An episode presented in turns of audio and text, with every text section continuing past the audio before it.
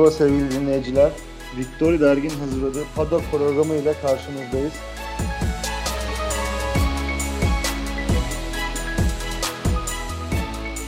Ben Kaan Başkaya ve Kayhan Sinan birlikte pazar günü yapılan Avustralya yarışını değerlendireceğiz. Hoş geldin Kayhan. Hoş bulduk abi. Ne yapıyorsun? Nasılsın? İyi abi sağ ol senden. İyi abi ne olsun. Sabah kalkmak zor oldu mu öncelikle? Yok ya kalktım. Ben seviyorum sabah yarışlarını ya. Abi Sezonda de...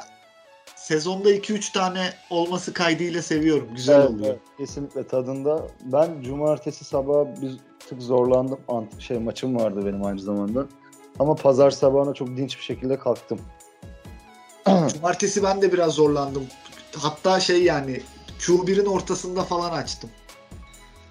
Ee, ben ben aynen ben de sıralamayı birazcık derste de yetişiyorum diye yolda yarım yamalak izledim ama sonradan tamamladım baya. Ee, sıralama turları da sürekli kırmızı bayraklar durmadı ya bu arada yani bayağı bir duraksadık. Abi yeni pistlerin değiştirilmesi bu Liberty Medya'nın illaki düzlük getirme sevdasından dolayı biz daha çok görürüz kırmızı bayrak. Evet. Bu sene bir de şöyle bir şey var. Ee, yarışların başında yani haftanın başında da e, mesela Avustralya'da 4 tane DRS bölgesi açıklamıştı FIA ama sonradan 3'e indirildi. E, yapılan şey toplantıda, e, sürücülerle yapılan toplantıda ve takımlarla e, bir takımın bile onayı olmadığı sürece o 4 taneden bir tanesi kaldırılabiliyor. Pardon dördüncü eklenmiyor yani. Ve e, Alpine de buna karşı çıkan tek takımdı. Alpine rızası olmadığı için 4. DRS bölgesinde kaldırırlar. E, Alpine'in de düzlük hızına güvendiğinden dolayı olsa gerek herhalde karşı çıkan Ya mantıklı bir karar vermişler. Çünkü şöyle abi onu şöyle anlatalım bir.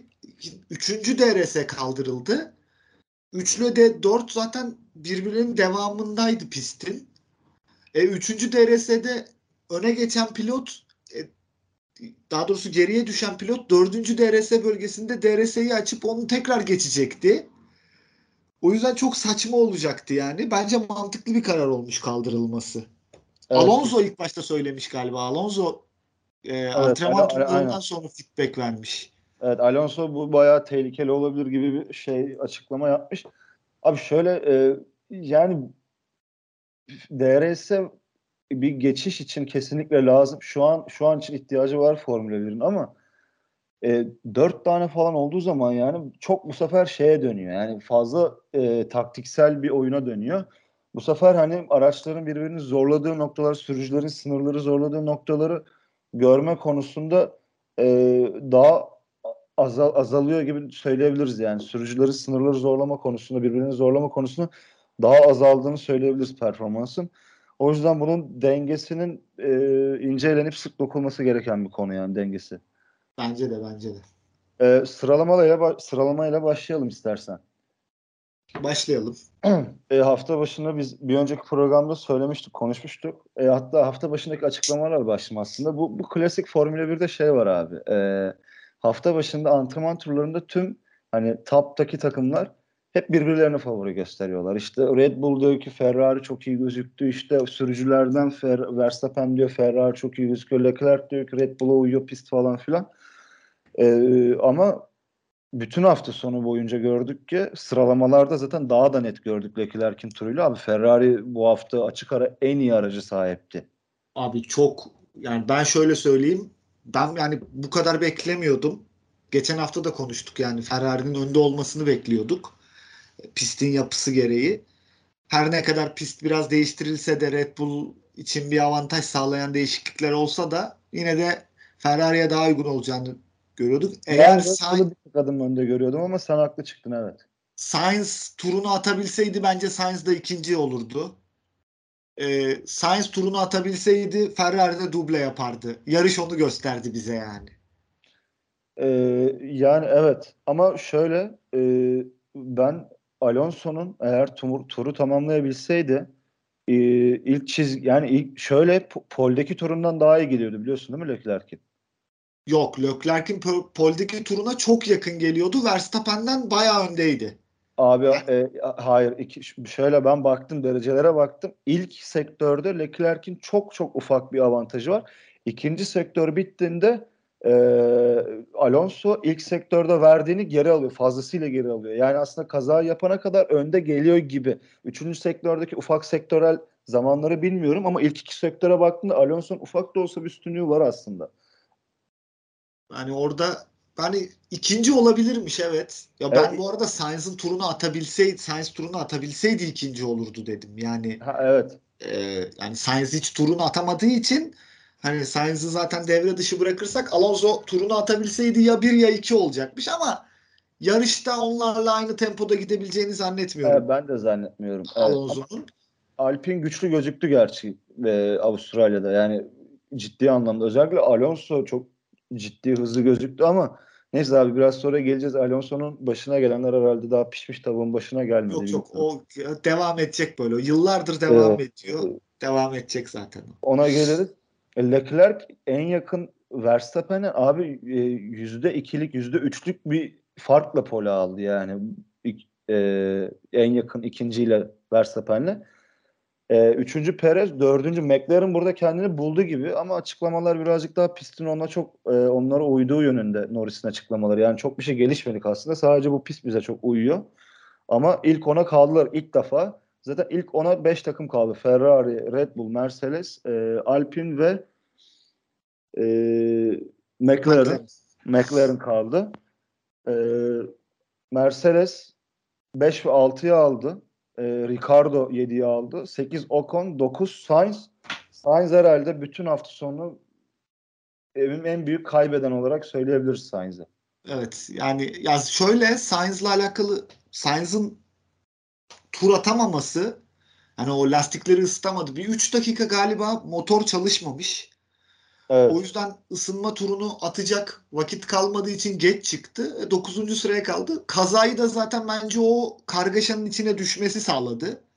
Çünkü e, sert hamurla başladı Sainz daha uzun bir stint atabilmek için.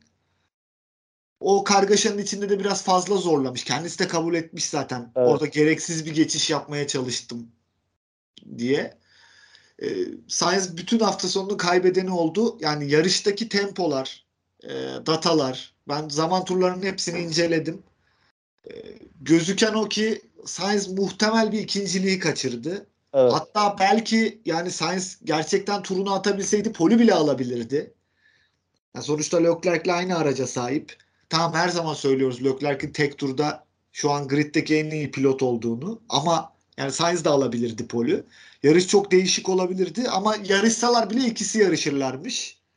Yani çünkü hani şöyle söyleyelim mesela Bahreyn'de ve Suudi Arabistan'da da e, Leclerc önde giderken Verstappen hiç Verstappen hiçbir zaman kopmadı Evet. Leclerc'ten. Hep bir buçuk, iki, iki buçuk saniye bandında devam ettirdi yarışı. A burada uçtu ve gitti. Evet burada cevap veremedi abi Red Bull. Yani hiç Red Bull hiç cevap veremedi. Yani ya ilk güvenlik aracı ilk safety car çıktığında 8,5 saniye fark vardı. Evet aynen öyle. 8.3 civarında falandı. İkinciden sonra da Verstappen yarış dışı kalana kadar tekrar aynı fark açıldı. Çıktı. Abi şöyle ben yarış başlangıcı şeyi merak ediyordum. Şimdi 2 ve 3 Verstappen olduğu için Verstappen ve Perez dedim ki acaba Leclerc bu yarış ne yapacak? Baskılayacaklardır çünkü yani stratejik anlamda.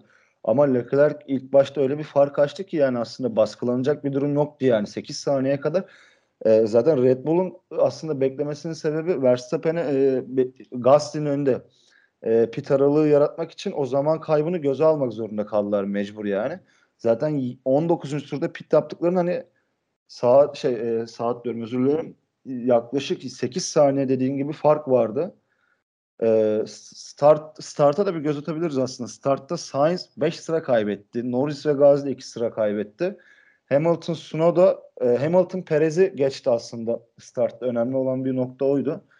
E, belki de Perez e, daha iyi bir tempoya kalayabilirdi bu hafta Verstappen'e göre. Yani ben artık Perez'in yarış temposu zaten güçlü ama bu hafta Verstappen'de yaşadığı sıkıntıları göz önüne alırsak asıl belki Hamilton'a geçilmeseydi bir ihtimal baskı yapabilirlerdi ama Hamilton'dan 10. turda geri aldığında yerine 6 saniye fark çıkmıştı artık yani çok geçti.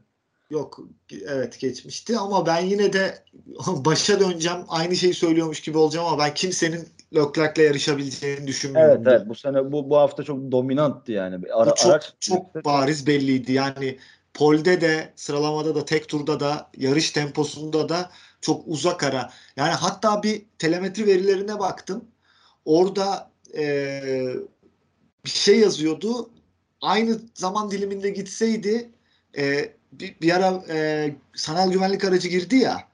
Evet, o sanal şeyde... güvenlik aracının girdiği dönemde pilotlar yavaşlamasaydı Verstappen yarış dışı kalana kadar Leclerc'in Verstappen'e yaklaşık 15 saniye fark atması bekleniyormuş.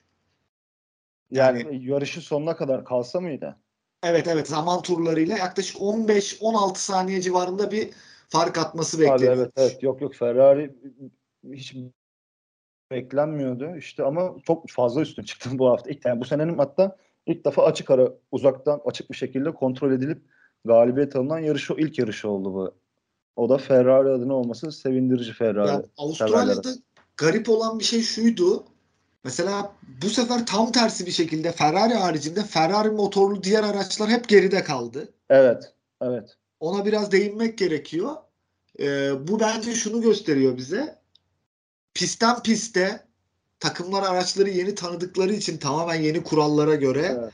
pistten piste çok büyük değişiklikler göreceğiz. Yani Ferrari evet. Red Bull hep başta olacak gibi. Mercedes aracını düzeltene kadar net bir üçüncü sırada olacak gibi. Ama geri kalan takımlarda Williams ve Aston Martin'i konuşmuyorum. Hı hı. Onlar için pist fark etmeyecek gibi gözüküyor. Ama diğer geri kalan takımlarda hep bir değişiklik göreceğiz. Evet. Pistten piste çok değişecek. Muhtemelen e, aerodinamik anlamda Ferrari motorlu diğer araçlar yani Haas ve Alfa Romeo iyi olmadığı için Ferrari kadar haliyle. Evet. evet. Onlar sadece çok uzun düzlüklerdeki yarışlarda Bahreyn ve Suudi Arabistan gibi yarışlarda ön plana çıkacaklar. Daha yavaş pistlerde de sanki McLaren ve Alpine Alpine'in aslında düzlük hızı fazlasıyla var yani. Alpine motorunun aslında düzlük hızının kuvvetli olduğu söyleniyor verilerle de. Ama yok şöyle e, şimdi Avustralya'da fazla düzlük var. Evet. O yüzden iyi gözüküyorlar fakat Avustralya'daki düzlüklerin hepsi çok kısa mesafeli. Evet ama mesela Suudi Arabistan'da da tempoları iyiydi. Yani aslında muhtemel bir 5. 6.lığı kaçırdılar. Alt, Ocon oldu gerçi e, ilk onda yer aldı ama Alonso mesela orada da bir yarış dışı kaldı. Eğer yarış dışı kalmasaydı muhtemelen bir altıncılığı olacaktı Alonso'nun orada. E, Alpin bence şu ana kadar e, fena yani şöyle hiçbir zaman o ilk üçe adım atacak durumda değiller ama hiçbir zaman şeyde olmuyorlar. Hep orta sıralarda. Bu sene sürpriz bir şekilde belki dördüncü olabilirler diye düşünüyorum. E, olurlarsa şaşırmayacağım. Şu anki görüntüye bakarak. Alpin'in çok kaos dolu bir yarışta podyum yapma şansı var bence. Var ya. var. Bence de var. Bence de var. Ferrari'de bir de şöyle bir şey var abi. Abi e, yani motor olarak Red Bull'un yüzlüklerde daha güçlü olduğu belli oluyor. İşte virajlarda düşük hızlı virajlarda ve çıkışında Ferrari'nin daha hızlı olduğu belirleniyor. Ama abi şöyle bir şey var. Ferrari'nin aracı her şarta çok uyumlu abi. Kesinlikle çok belli. Yani lastikleri ısıtma, lastiklere davranış biçimi olsun, e, hava sıcaklıkları olsun e, birçok duruma karşı çok daha kolay adapte edilebilen bir araca sahipler kesinlikle. Ve e, ayarları da çok daha kolay bulduklarını söyleyebilirim pistlere göre. Daha bence kolay de. adapte edip daha hızlı buluyorlar çözümleri bence şu ana kadar. Bak 3 yarışta da Red ki ilk iki yarış aslında Red Bull'a daha çok uyan pistlerdi. 3 yarışın tamamında Red Bull lastikleri Ferrari'den önceydi. Evet, evet aynen öyle. Aynen öyle. Yani Red, e, Ferrari o anlamda şu anda bir avantajı sahip. Bakalım sezon ilerledikçe nasıl devam edecek. E, Leclerc ile ilgili ilk defa Grand Slam'ini yaptı. E, evet. Zaten çok açık ara yani domine etti. Hafta sonunda bence domine etti. E, çok da temiz bir yarış çıkartarak da sonunda da hatta e, hızlı tur zamanı deneyebilir miyim dedi. Negatif dediler ama Sonunda dedi ki onu da yapmak istedim yine dedi. Zaten alacağını da çok emindim. Ben ben son tura başlarken dedim ki dinlemeyecek. Kesin dedim geliştirecek. Nitekim de zaten geliştirdi belliydi. Evet, yani. Orada birazcık sanırım yani bu arada ben Ferrari pit ekibinin doğruyu yaptığını düşünüyorum. Orada geliştirmek için. Kimse alamayacaktı ama Leclerc sanırım biraz Alonso'dan da korktu. Alonso pite Evet, girdi çünkü yumuşak evet, lastik evet. taktı.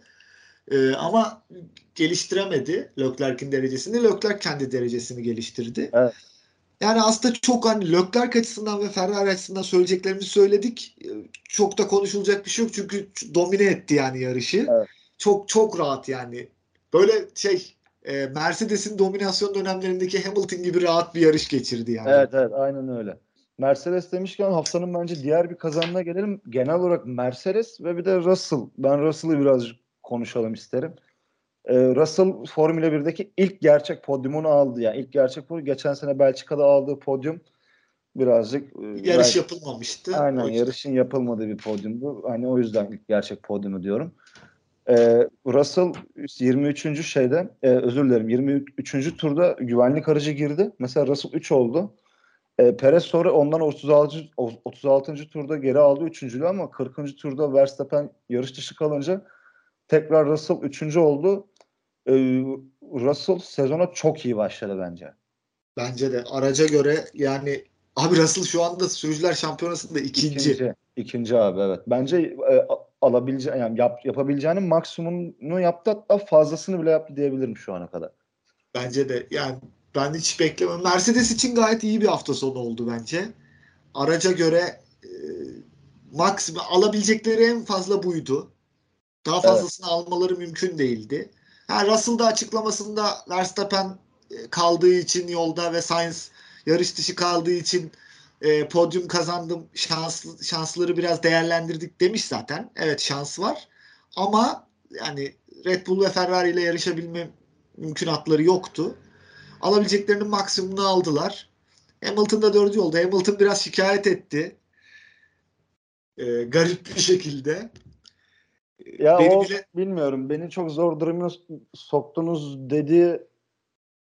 Ee, yani sen ben ne dedik? Seninle konuştuk gerçi yarış esnasında da ben acaba takım emri gelir mi diye düşündüm ama sanmadım yani. O, o- bu kadar erken yapamazlar o takım emrini. Ve şu an Yok, bence de ben Hamilton'ın yok şöyle zaten Hamilton'ın şikayet etmesinin sebebi şuymuş. Bence o garip. Hani bilerek mi öne aldınız Russell'ı gibi bir şey demeye çalışmış. Ama halbuki Mercedes öyle bir şey yapmadı. Hamilton önde olduğu için Mercedes her zaman yani Toto Wolff şöyle bir karar vermiş. Önde olan ilk önce pite girecek. Arkadaki de bir, bir tur sonra girecek evet. pit zamanı geldiğinde Hamilton önde olduğu için Hamilton'ı aldılar takım anlaşması gereği. O arada güvenlik aracı girdi. E, Russell bedava pit stop yapmış oldu. Haliyle öne geçti. Yani burada Evet. hani Hamilton'ın neden böyle bir serzenişte bulunduğunu yani ben ve daha doğrusu kimse anlamadı zaten. Bence Ama Mercedes için pardon böldüm özür dilerim. hafta sonu oldu. Abi sıralama turlarında bir e, Hamilton'ın attığı bir turda onboard kameradan görüntü vardı. Hı hı. Böyle bir zıplama olamaz yani. Aa evet evet evet abi gördüm. Sarı kaskı nasıl yani kameranın ucundan nasıl gidip geliyor gördün mü? Yani kanguru gibi zıplıyordu araba ya. Böyle Evet, hani Avustralya olunca dedim kanguru gibi zıplıyordu araba. Ha, bu arada bir şey söyleyeceğim ben. Çok enteresan biçimde ilk kez Ferrari'de de çok fazla Yunuslama vardı. Aynısını söyleyecektim ben. Ferrari'de de vardı. Diğer yarışlarda olmadığı kadar bu yarışta da vardı. Ama Ferrari onu işte dengeleyebiliyor başka şeylerle. Evet. Mercedes şu anda dengeleyemiyor. Ee, Ferrari'ye de ileride belki bir sorun teşkil edebilir bu durum. Asıl bence sorun olan takımdan konuşmadık. Red Bull'u konuşmamız gerekiyor bence. Red Bull'un aracındaki problem e, henüz daha açıklanmadı. E, yakıt oldu? sızıntısı varmış dediler ama resmi bir açıklama gelmedi. Evet ama Red Bull haftanın e, kay yani Verstappen kaybedeni kesinlikle zaten de Sainz'la birlikte ama Red Bull belki de daha büyük kaybeden çünkü e, yani 3. haftadayız ama Leclerc ciddi bir fark açtı Verstappen'le. Şu an 46 puan fark var arada. Yani iki yarışa tekabül eder. Daha tabii çok başı bunları konuşmak için. Evet, Asıl evet. bence sorun bence sorun puan durumu değil. Bence sorun Red Bull'un 3 yarışta 2 Evet. yarış dışı kalması. Aynen öyle doğru söylüyorsun. Doğru bir noktaya parmak bastın. Yani 3 yarışın ikisinde sorunla yarış dışı kalmak dayanıklılık anlamında sıkıntı yaratır. Yani mesela Mercedes'e yavaş deniliyor ama Mercedes Yarış Yarışlarını- tamamlıyor. yarışı tamamlıyor ve şu an Russell Verstappen'in önünde haliyle. Evet. Hatta Hamilton bile önünde. Verstappen'in ki Verstappen tek bitirdiği yarışı kazanmasına rağmen. Abi bir de son olarak e, bir şey eklemek istiyorum. Yani Pirelli'nin bu lastik stratejilerini yapan ekip anı hemen kovulmalı. Niye Albon'dan dolayı mı? Abi 57 tur attı adam ya. Evet. Helal olsun bu arada. Ben zaten Ya- e, şeye Pirelli'ye demiyorum da Albon'a helal olsun diyorum ben abi. Ya Albon zaten benim çok beğendiğim bir pilot. O ayrı bir konu. Hani Williams'da olmayı hak etmeyen bir pilot. Daha iyi bir yerde olmayı hak eden bir pilot ama yani bu arada bir şey söyleyeceğim. Albon'un zaman turlarına baktım. Yani pite girme zorunluluğu olmasa bir 10 tur daha atarmış. Evet evet evet. Yani kural olmasa Yani- girmeyecekti zaten. Bence kural olmasa mesela pitsiz bit- e, bazı yarışları bitirmeyi düşünen takımlar olabilir yani. Tabii tabii. Yani abi bu bu arada Pirelli'nin ben bu yarış için söylemiyorum bunu. 2-3 senedir hiç tutmuyor. Yani bir yarışta aşınır diyorlar. Aşınmıyor lastik. Beklenenden çok daha uzun gidiyorlar. Bazı Geçen- yarışlarda işte 15. turda pite girilmesi bekleniyordular. 7. turda pilotlar pite giriyor. Hatta bu sene Bahreyn biliyorsun kesinlikle iki pit stop hatta belki bir pit stop beklenirken çoğu takım 3 pit stop yaptı. Evet. Hani hiçbir zaman tutmuyor. Ama Albon'da bir konuşalım. Abi o araçla 10. olmak çok büyük bir başarı Evet, yani. Albon gerçekten e, araçtan çok daha fazlasını yaptı diyebiliriz. Yarışa yani. da son sırada başladığını hesaba katmak gerekiyor bu arada. Evet. E, yok, Yani yarışa- zaman turu silindi çünkü Albon'un. Aa doğru evet pardon. Evet doğru söylüyorsun. Zaman turu silindiği için normalde 16. oldu yanlış Evet, hatırlamıyorsam evet, ama ben- ben zaman turu silindiği için son sırada başladı Albon ve 10. bitirdi yarışı. Doğru, doğru söylüyorsun. Ben notlarıma 16 diye almıştım ama doğru söylüyorsun. Unutmuştum onu evet. Zaman turu Evet. silindi Albon. Zaman turu silindi gerçekten ve o, o raddeye kadar çok iyi getirdi yani yarışı aslında. E, yedinciydi. Yedinciden sonra pit yaptıktan sonra onunculuğa düştü. E, sonra zaten tek bir tur attı yumuşak lastikle birlikte ve 10. oldu. E, McLaren bu hafta önemli puanlar topladı. Norris ve Ricardo acaba bu piste mi özel yoksa sonraki yarışlarda göreceğiz nasıl gözükecekler ama e, bu hafta iyilerdi mesela. E, İyi gözüktü. Abi McLaren puana o kadar ihtiyaçları vardı ki Norris'le Ricardo'ya muhtemelen birbirinizle yarışmayın bile demişler. Ee, yok evet şey Ya- e, Norris'te bir problem var abi. E, problemi unuttum şu an. E, notunu almıştım halbuki ama kusura bakmasın dinleyiciler. E, Ricardo'ya arkadan baskı yapmaması yönünde talimat geliyor. E, ha, e, Norris'e yakıttan dolayı özür dilerim yakıttan dolayı her tur başında 5 saniye kadar yaklaşık ayağını gazdan çekmelerini yakıt sonunda yakıt getirebilmesi için. FIA istiyor yani e, kontrol ediyorlar benzini. Evet evet. E, Ricardo'ya da söylüyorlar abi baskı yapma lütfen diye. Ve o şekilde 5-6 bir, e, arka arkaya bitirdiler Norris Ricardo Çünkü olarak. 58 tur arka arkaya gittiler. Evet ve aynı sabit Yani- aralık yani ne fark ne açıldı ne azaldı aynen. o Hep böyle bir saniye civarında gittiler böyle 58 tur ki normalde Ricardo özellikle kendi evi kesinlikle atak Zorlardı. yapar diye bekledim Evet. ben. Yani kesinlikle zorlar Norris'i geçmek için diye ama muhtemelen talimat geldi ve 58 tur DRS mesafesinde 58 tur gittiler. Ama Evet. e, kendileri için ilk defa olumlu bir hafta sonu geçti. Ocon 8. başladı ve 7. bitirdi yarışı. Ocon için sezon gayet iyi başladı. Ben Ocon'un hiçbir zaman ben Ocon'un orta sıralardaki e, takımlarda sürebilecek bir pilot olduğunu düşünüyordum ama bu sene şu an performansı hani 3 takım Mercedes'i de içine sokuyorum birazcık. O 3 takımın dışındaki geri kalanların en iyisi gibi gözüküyor şu an ki performansıyla. 3 yarışta da istikrarlı bir şekilde ilk onda yer aldı. E, puanları topladı. Alonso ile ciddi bir puan açtı. 20'ye 2'ler şu an. Ee, aslında o konuyla ilgili söylenebilecek bir şey çok fazla yok gibi. Çok temiz bir yarış çıkardı ve kendi başına gitti.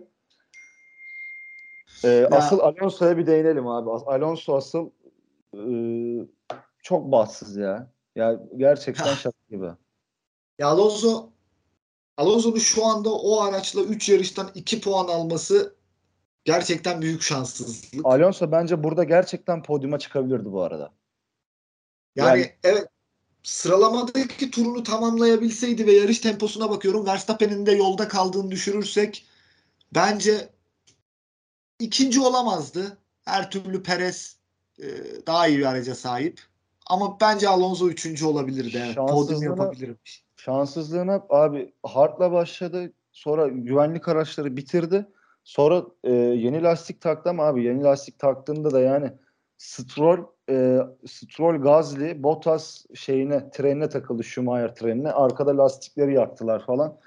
E, yarışı maalesef mahvoldu. E, Bottas 12. başlayıp 8. bitirdi. Bottas için de temiz bir hafta sonuydu. E, sorunsuz bir şekilde arkalarda sessiz sedasız. Abi Bottas'ın yarışta ben bir ara Bottas yarışıyor mu falan dedim. Evet evet. Çok o kadar sessiz yarıştı ki evet. hiçbir olaya hiçbir şeye karışmadan ve Bottas'ın 8. olduğunu yarış sonunda gördüm ben yani. Daha Bottas 8. olmuş dedim. Evet. Gasly 10. bitirdi 2 puanla birlikte ve son puanla daha demin konuştuğumuz gibi Albon aldı. E bu arada şimdi şuna geleceğim. Yani şunu da bir söyleyelim. Bir arada bir gülelim de o da lazım. Abi sıralama turlarında e, ilk, ilk kırmızı bayrak nereden çıktı hatırla? ya abi bak siz Formula 1 pilotusunuz. Yani artık bunu e, böyle şeyler oluyor tabii ki de canım. Yani farz misal diyorum hani şakayla karışık ama ya abi Stroll ile Latifi'nin kazasına ne diyorsun ya? Abi ben bak çok ağır konuşacağım ama yani traktör versen emanet etmeyeceğim adamlara paralarından dolayı bunları emanet ediyorlar. Yani ya Latifi zaten yani sürücü değil abi bunlar yani. Onlar Latifi... Formula 1'de yarı, yarışacak kapasitede adamlar değil yani. Belki çok ağır oluyor ama yani bu böyle yani bunlar. Ya ben ben o kadar ağır konuşmak istemiyorum ama ben de e, Formula 1 pilotu se, Formula 1 seviyesinde pilot olduğunu düşünmüyorum. Stroll'ün de Latifi'nin de. Ama abi yani Latifi geçen hafta da o kaza yaptı. Latifi zaten herhalde bu bütçe sınırını Latifi'nin kazalarla dolduracak babası. e, pardon Williams diyorum özür dilerim babası dedim. Sophie'nin oğlu Stroll, Stroll abi o. Stroll de sağ olsun. Vettel'e bir ufak değinebiliriz ama Aston Martin için hafta sonu acayip şekilde problem. Abi Vettel bak Vettel var ya yani yak 14-15. senesi Formula 1'de böyle bir hafta sonu geçirmemiş. Bence de, bence de. Bence şu an Vettel kariyerinde bu kadar kötü bir araç zaten sürmedi de e, kötülükten hız olarak kötülükten ziyade bir de bu kadar problem yaşadığı bir araç. Hani belki yavaş olabilir ama problem yaşamasın ama bu kadar da problem yaşadığı bir araç hatırlamıyorum sürmüş müdür? Yok böyle bir hafta sonu kesinlikle geçirmemiştir Vettel yani mümkün değil. Evet. Ee, çok büyük sıkıntılar. Ya abi toplam şu anda 3 yarış atıldı. Vettel toplam 25 tur atabilmiş her şey dahil. Evet. Evet evet o istatistik çok daha yeni araçla Vettel'in evet. atabildiği tur sayısı 25 yani. 25. Yani son bu bile her şeyi gösteriyor bir, zaten. Son ufak olarak bir şeye değinebiliriz ama yani Haaslar bu hafta sonu geridelerdi. O da dediğin gibi aslında motor e, kuvvetli ama aerodinamik anlamda araç ayarlarıyla doğru ayarları bulamadıklarını gösteriyorlar bu hafta. E, Schumacher e, 13. Magnussen de 14. bitirdi. Pek bir etkinlikleri yoktu yarışta da hızları da yoktu açıkçası. Yok sıralama turlarında da geride kaldılar. Ee, Haas için kötü bir hafta sonuydu. Ama araç fena değil. İlerleyen yarışlarda daha iyi sonuçlar alırlar muhtemelen. Evet. Bir ufak istiyorsan her zamanki gibi programı kapatmadan önce e, Imola ile ilgili neler bekliyorsun? E, iki hafta sonra Imola yarışı var önümüzde. Yani abi artık hani her hafta tekrar etmeyelim bunu. O yüzden yani son kez söyleyelim. E, her pistten piste değişecek evet. bu durumlar. Araçlar çok yeni. Ya biz bir şey söyleriz, aa tutmadı gibi olmasın yani. iki hafta sonraya Mercedes harika gelebilir. Her zaman bu tip şeyler var. Red Bull, Ferrari fark kapanabilir. Biz şu an günlük güncel duruma göre konuşmak zorundayız. Abi güncel durum Imola pistinin durumu yani çok Ferrari dublesi kokuyor. Ee, Imola. Evet. Güncellemelerle de birlikte Imola çok Ferrari dublesi kokuyor söyleyeyim ben. Pistin durumu ama yani Red Bull her zaman yakın. Ya bir de tabii Ferrari'nin evi e, öyle bir durum da var. Aslında Monza değil Ferrari'nin evi, Imola yani. Evet. E, evlerinde yarışacaklar. Ya tabii ki İtalya, Monza da hani İtalya olduğu için Ferrari'nin evi olarak kabul ediliyor ama aslında E, Ferrari'nin merkezi Imola. O yüzden ben Ferrari'nin üstünlüğüyle geçecek bir yarış bekliyorum yine. Ben de e, aşağı yukarı aynı fikirdeyiz. Ben de Ferrari'nin daha baskın olacağını düşünüyorum. Pist yapısı düzlükler de var ama e, pist yapısının Ferrari'ye bir tık daha uyduğunu düşünüyorum ama Abi çok çünkü sebebi şu e, çok fazla hızlı viraj var Imola'da. evet. Yani orta hızda ve hızlı viraj diye kabul edebileceğimiz virajlar var ve Ferrari aracının viraj çıkışlarındaki tepkimesi mükemmel şu ana kadar. Evet. O yüzden pist Ferrari'ye daha uygun diyorum. Red Bull yine yarışmacı olacaktır bu arada. Hani araçlar yarış dışı kalmazsa patlamazlarsa eğer. evet yani ha bu arada mesela Avustralya'daki kadar da fark beklemiyorum. Yani onu söyleyeyim. Böyle çok üstün bir dominasyon beklemiyorum ama çok Ferrari'ye bakan bir yarış. Mercedes bilmiyorum ne durumda gelir. Avustralya'da iyilerdi. Burada bilemiyorum. Daha hızlı bir pist bir, bir nebze. Belki Ferrari motorlu araçların tekrardan yaptı. Alpine'i iyi bekliyorum. Ben de Alpine'in daha iyi olmasını bekliyorum. Alpin, Alpine'in iyi olacağını düşünüyorum Imola'da.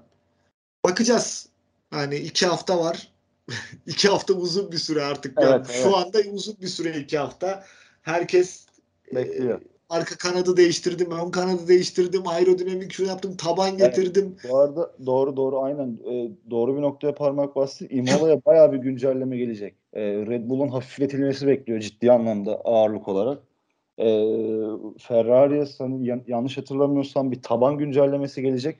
E, hatta bir de difüzör güncellemesi gelecek. Bu hafta Avustralya'da Leclerc'in arabasında difüzörü denediler antrenmanlarda. E, verilere bakıp ona göre Imola'ya da güncelleme getirebilirler. Hem difüzör hem de tabanda. Aynı şekilde Red Bull'da bekleniyor güncelleme. Mercedes'te de güncelleme olması bekleniyor. Ee, aslında güncellemelerle şu an bazı tahminlerde bulunduk ama tahminlerin ne kadar doğru çıkar bilmiyorum. Ee, zaten geçen sene de abi hatırla Hamilton'la Verstappen yarışırken işte Brezilya'da hem Red Bull'un çok önde olması bekleniyordu. Hamilton paramparça etti. Amerika'da Mercedes'in Evet. birazcık önde olması bekleniyordu. Red Bull paramparça etti. Yani bir de hele bu yeni araçlarla kendi daha yeni keşfetme, yeni yeni anlama döneminde e, daha bir önceki programda dediğimiz gibi daha bir süre daha geçmesi lazım bence aşağı yukarı tahminlerin oturabilmesi için. Bir de bir şey konuşmayı unuttuk abi. Imola s- sprint yarışı olacak.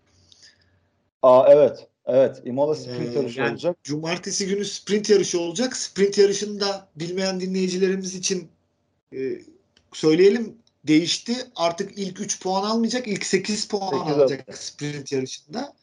Cumartesi, ya pazar yine normal yarış yapılacak. 8'den 1'e kadar puan alınacak.